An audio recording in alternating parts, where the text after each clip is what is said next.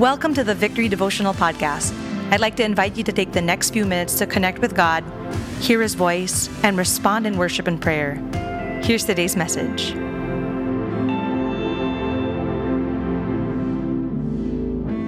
Welcome once again uh, to our morning uh, worship and prayer. And we'll take the time to go through some of the verses here in the book of Isaiah, uh, one of the most quoted uh, Old Testament prophetic books in the Old Testament.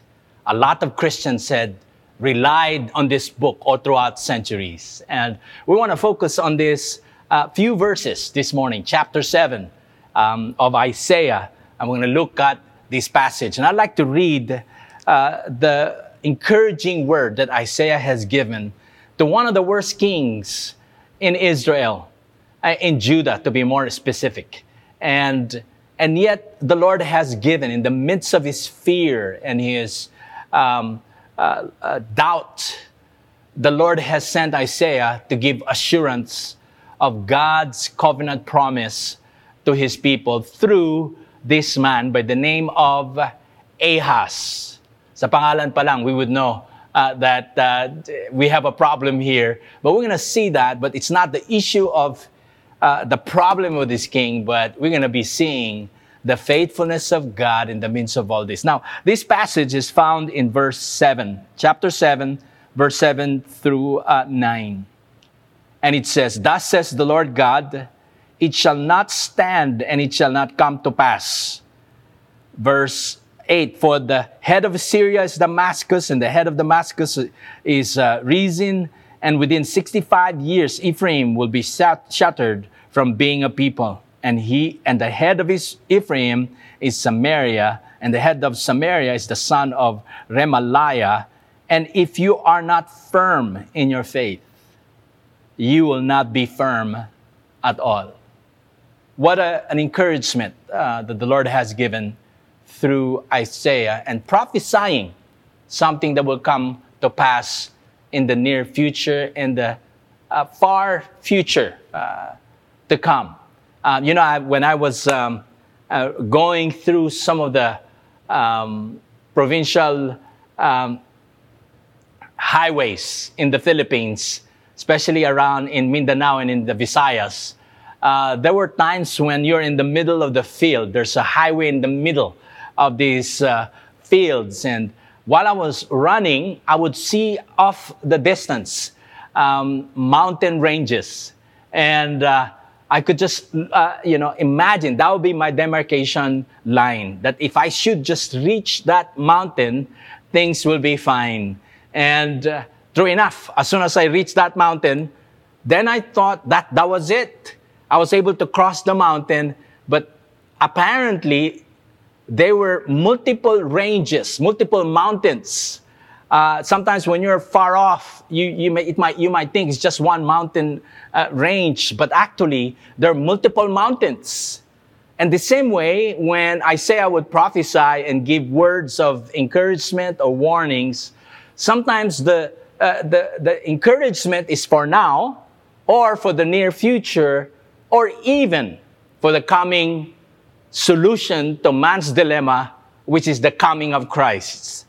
And not even just the coming of Christ, even to his second coming. And so you would see those multiple um, uh, application of the words of prophecies being given by Isaiah. And we're going to look at that in this small passage that we have today, and we're going to look at that right now. Now, I want us to know that these are kings, sons of David. And we all know David had made a covenant with God, that the Lord has promised that through David, there will be kings. Uh, there will be no stopping as far as the kings that will come out from his lineage. And that was his promise. And out from these kings would come the future king of kings and the Lord of lords, who's actually the Messiah. So through the lineage of David, that it shall be or it shall come to pass. So that's why even Christians would really hang on to that Davidic covenant. And so uh, that's, that's the picture of the Davidic covenant, the covenant of God with David. And obviously, one of the kings here, we have Ahaz. Ahaz is uh, uh, son of, uh, of uh, Jotham, and Jotham was a son of Uzziah, and these are kings from the lineage of David. And we see here, Ahaz has a, uh, uh, he's in a predicament. He was surrounded by these two king, kings who have collaborated to come against him. We're talking about the king of Syria and the king of Ephraim. That's another name for the northern part of uh, the kingdom of Israel. And they've connived together because they have been trying to connect with the kings of Assyria and trying to convince the king of Judah to give in. But obviously, Judah is not giving in. And, but we see the, the pressure uh, the, that's coming in, and, and, and, and you could see Ahaz trying to give in. Um, and obviously, if you'll hear more about Ahaz, he uh, has gotten all his golds and tried to buy out some aids from, from the king of Assyria at the later part of his life. So he basically um, uh, uh, went through his own ways of doing it. But I'd like us to see in these words of encouragement in this passage we have from Isaiah chapter 7 uh, to verse, uh, verse 9, I'd like us to see some covenant features as I mentioned about the covenant of God with David, and there's some features about this covenant that I have noticed in the passage, and I just would like to highlight those, all right? The first feature has something to do, um, and as we go to this feature, there are some questions first I'd like to ask. Is in these times of despair and fear, where should our faith lie?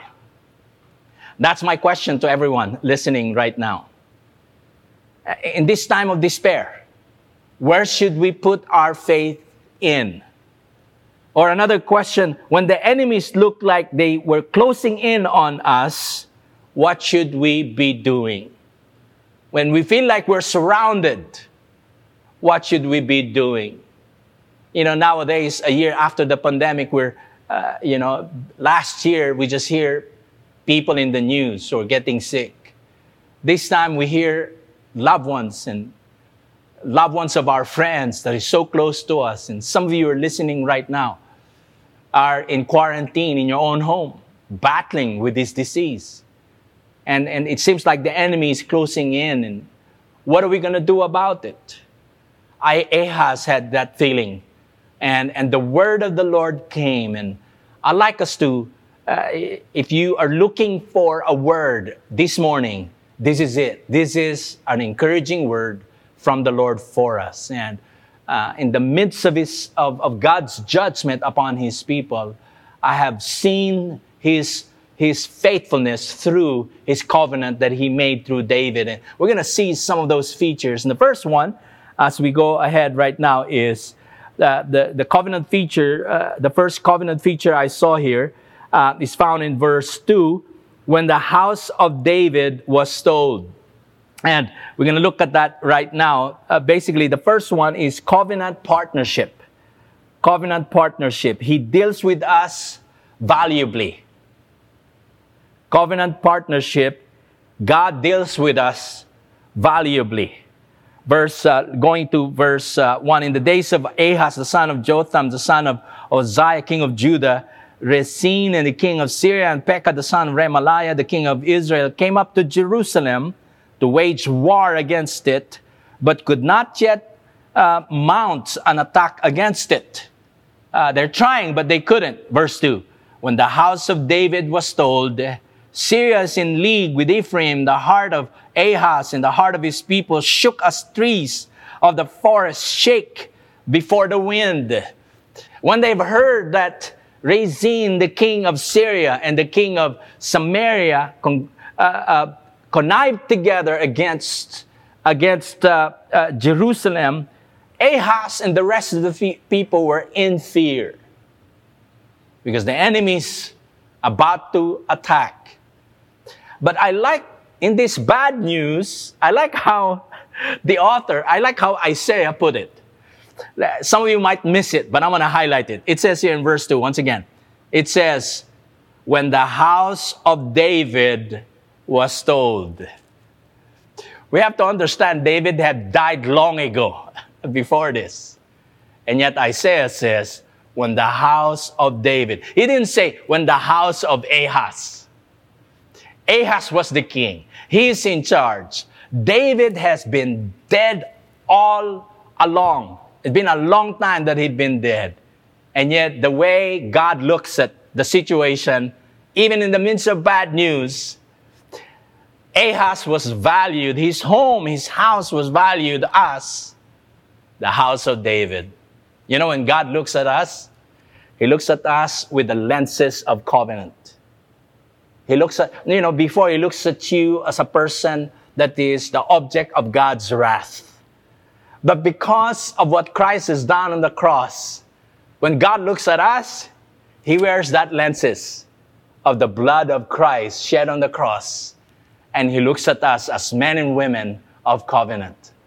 That's why even Ahaz, one of the worst kings of Israel, was valued as the house of David.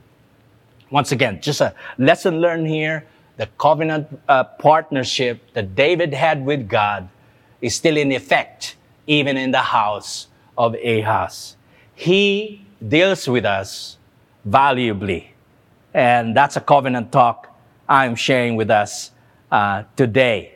And so that alone is an encouragement to Ahaz. Um, and just hearing that he was addressed as the house of David already would bring encouragement right now, at the, this very moment, while he was in fear, shaking in fear like trees in the forests. There's that encouragement that, hey, a reminder that I am a man or a woman of covenant with God because of David. To us, because of what Christ has done. The second feature of this covenant I'd like to show us is the covenant picture. He displays his purpose clearly. Let me repeat that covenant picture. He displays his purpose clearly. Look at verse 3. We look at verse 3 and says, And the Lord said to Isaiah, this is now an instruction of God to Isaiah to bring forth the word. It says, Go out to meet Ahaz and, and shear Jashub, your son, at the end of the conduit of the upper pool in the highway of the washer's field, and say to him, Be careful, be quiet, do not fear, do not let your heart be faint because of these two smoldering stumps of firebrands of the fierce anger Rezin in Syria and the son of Remaliah. You see in this passage of scripture, God's perspective of the enemy, this conglomeration of the king of Syria and of, of, uh, of Ephraim is nothing but a smoldering, uh, it says here, nothing but a small, smoldering stamps. In other words, it's just nothing but smoke. The Lord is saying, be careful, be, be quiet. You don't, you know, do not fear. These are just a bunch of talk. And then he says, before you say that, the Lord told Isaiah, Isaiah, by the way, before you say that, why don't you go ahead and bring your son? Isaiah had two sons. One of them is this person, Shear Jashub, or Jashub. Shear Jashub. Shear Jashub is not just a, uh, you know, it was a, it's, it's an uncommon name, but it has a meaning to it. Why is Isaiah, the prophet, being sent of God, is still being required to bring his son along? Not that he needed help to carry his staff or something like that because but because there's something about the name of his son. The name of his son means Shear Jashub which means the lord is setting apart a remnant for himself. A remnant will be returning. That's the meaning of that name. In other words it's almost like okay go ahead and bring that word to them but bring your son. It's almost like his son is a picture of what god is going to do in the near future it's almost like saying, whether you, Ahaz, will obey or not, God is still faithful and he will make sure that a remnant for himself will be returning back as soon as the children will be taken away, which is what's explained uh, more explicitly in the prophecy in verse 8. That the people of God will be taken away and be brought to Assyria, ultimately to Babylon, but that's the picture. And yet the Lord says, I want you to know I'm reserving a remnant for myself, and they are going to be returning back here. What a picture. It's almost like it's almost like the rainbow, the Mosaic covenant. It's a sign that God is not going to destroy earth with water anymore. This time, Isaiah is bringing his son and says, just reminding you, God is reserving a people for himself, and they're going to return back here. The third, uh, uh, the third, uh, basically, uh, Shear Jashub is a picture of God's faithfulness and mercy. That's why the song we sang a while ago, God is good always. Always. His goodness is not dependent on how good or bad we are. His goodness is dependent on his on who he, he is. He's faithful and merciful, and nothing can change that. That's the God that we serve. He's good, always. And so, having said that, we're going to look at the third feature that I've noticed in this passage of scripture covenant feature. Not just that the Lord has addressed the house of Ahaz, the house of David, but bringing in a prophetic picture, which is the son of Isaiah, Shear Jashub. But also, I want us to look at the next part here in verse 6. And let me just read this. And it says, Let us go up against Judah and terrify and let us con- conquer it for ourselves and set up the son of Tabeel as king in the midst. In other words, uh, uh, the, the taunt, the taunting words of uh, uh, the collaboration of uh, Syria and, and this nation, the northern part of Israel, um, is trying to say, look, we're going to terrify you, we're going to conquer Judah, and not only that, we're going to replace the legitimate king with an illegitimate one. This is still a covenant talk right here. The enemy is taunting the covenant promise of God upon his people by replacing it with an illegitimate, non covenant king. Well, the word of the Lord came, as I've read a while ago. He says, That says the Lord, the God, it shall not stand and it shall not come to pass. And, and that was the promise to him. And then verse 8 and 9, it's almost like it's a conditional promise. Should you obey, this will happen. Should you, should you rebel, this will happen. You know, sometimes God's prophetic words are conditional. But there are other times I want you to know that at the end of the day, still unconditional because it is dependent on his character. It's the, what is conditional is the consequences of our actions. Should we follow, this thing will happen. It's almost like similar with Isaiah chapter 1, verse 18. Come, let us reason together. Should you obey and be willing, you'll eat the good of the land, should you rebel, this will happen. You'll be eaten by the sword. That's what happened with Ahaz right here. But I want us to know the last appeal of Isaiah. I'm going to look at that right now. The last sentence of verse 9. If you are not firm in faith, you shall not be firm at all. You know what he's trying to say?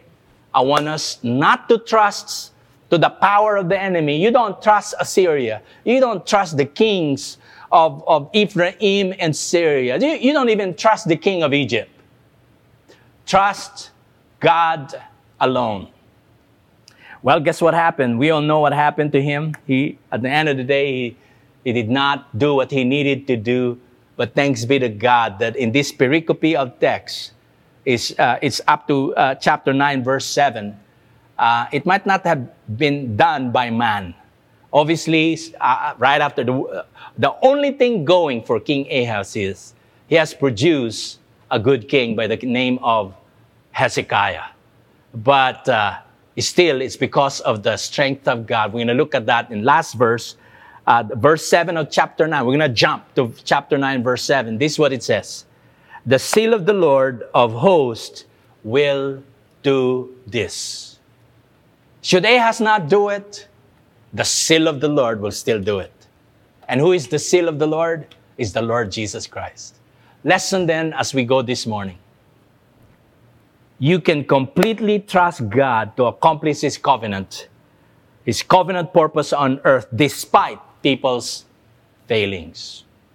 In short, though we may be faithless, God would remain faithful. God is truly good. Can we just magnify Him again this morning and worship Him? There's nothing that my heart wants more than you. You are all I'm after. There's nothing that I'm holding back from you. You are all I'm after. There's nothing that my heart wants more than you. You are all I'm after. There's nothing that I'm holding back from you. You are all I'm after. Lord, we're desperate for you. There's nothing that more than you. Oh God, oh Lord, you are all I'm after, Lord. Oh, there's nothing that I'm holding back from you. You are all I'm after. Sing this together for the last time. Sing, You are good. You are good.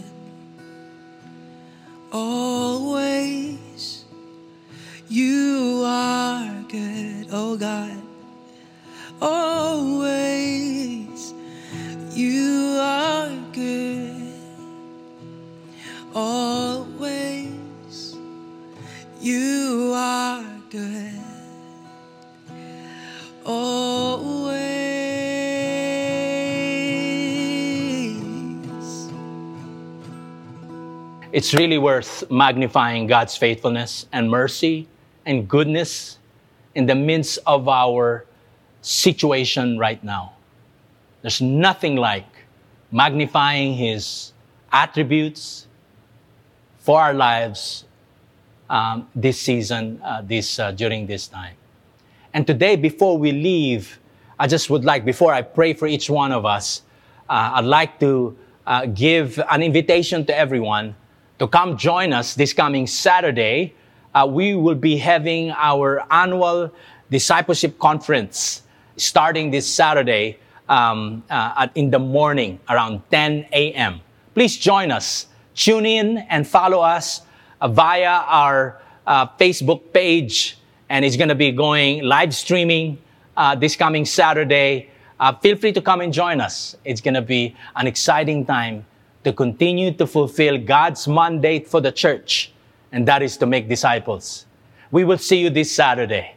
And before we leave, let us pray right now. Father God, thank you for all those who are listening to this message, whether, Lord God, they're just, they just woke up and, and having their devotions to you, and those who have joined us to worship you, even those who have joined us for the first time. Uh, thank you that today they have seen how faithful and good you are in the midst of our chaotic situation. May your name continue to be glorified in the midst of your people, Lord. The Lord bless you and keep you. The Lord make his face shine upon you and be gracious to you. May the Lord turn his face towards you and give you peace. In Jesus' name we pray. Amen.